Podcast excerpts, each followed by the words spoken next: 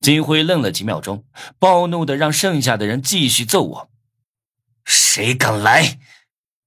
我站在包围圈里，只穿着一件短袖，身上沾满了血和汗水。这样的我更有男人味儿，把现场很多女的都看呆了。王磊怔怔的看着我，嘴里在轻声道：“这还是无能吗？”同样感到不可思议的还有范婷婷，他为我感到高兴的同时，还在感慨我变了太多了。上，一群人互相交换过眼神，疯狂的冲上来，砰砰砰！我接连踹出三脚，每一脚都踹中一个人。像踢沙包一样把他们踹飞出去，三个人撞在后面的人身上，围攻我的人群顿时倒了一片。就这么一眨眼的时间，金辉带来的混混全都倒在了地上哀嚎，只有他还站在我面前。我，我我在做梦。金辉目光呆滞，用力掐了一下脸。在游戏道具的加持下，我建立了爆炸般的自信心，感觉这时候的自己是无敌的。这就是被人敬仰的感觉吗？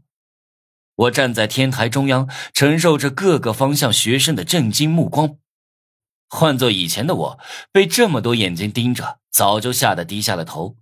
而我在经历了很多游戏任务后，变得稳重镇定。这些性格上的变化，连我自己都没有察觉到。征服游戏在潜移默化的改变着我。迎着所有人的目光，我嘴角噙着淡淡的笑容，走到金辉面前。你想干什么？金辉一棍子向我打来，我左手挡住棍子，右手扣住他的脖子，往上一提，硬生生的把金辉凌空提起来。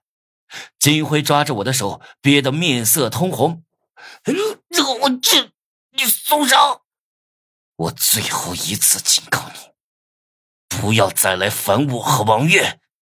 我强势的低喝：“嗯，你算垃圾，我凭什么听你的？”这么多人看着，金辉不肯服软。我不跟他废话，提着金辉，把他悬空到天台之外。